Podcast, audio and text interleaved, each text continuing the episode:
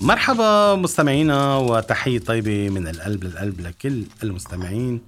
معكم الشيف ريشار من بوديو وبرنامج أطيب وأوفر. يوميا معكم من التنين للجماعة تاخذوا أفكار سهلة وسريعة وتستفيدوا منها.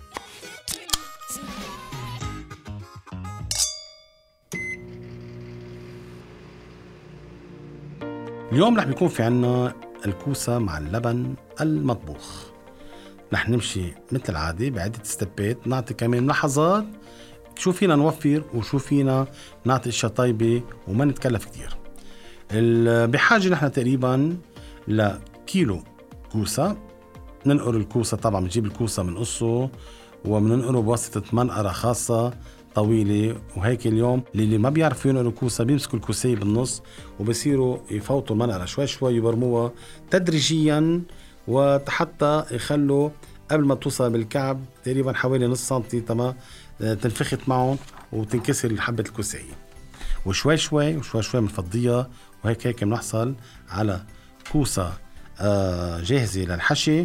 ونحن كمان رح نضيف تقريبا وقية لحمة مفرومة آه، مفرومة وسط يعني مش خشن ولا ناعم.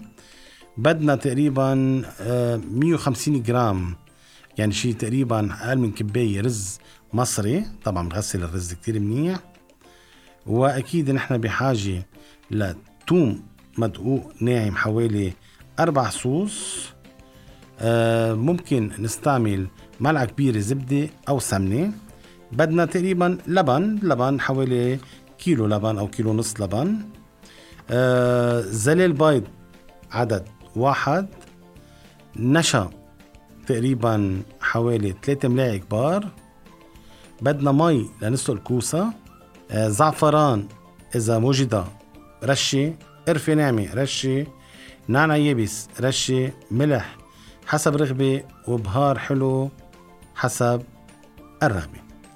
هلا مستمعينا اللبن منضيف بقلبه زلال بيض واحد تيعطي تماسك ومندوب النشا مع شوية مي ومنضيفهم على اللبن على البارد بنحطهم على النار ونضلنا نحركهم.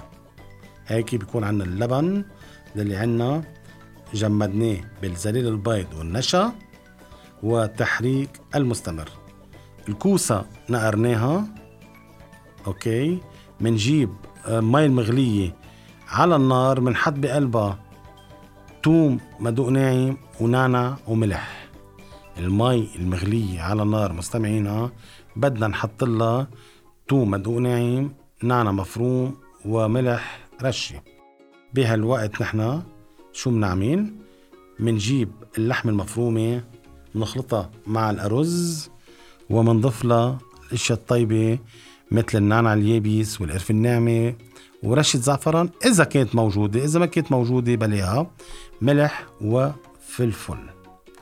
ومنخلط الحشوة ومنحشيها لنص الكوساية وطبعا من بعد ما نحشي كل الكوساية نسلقه بالمي المغلية.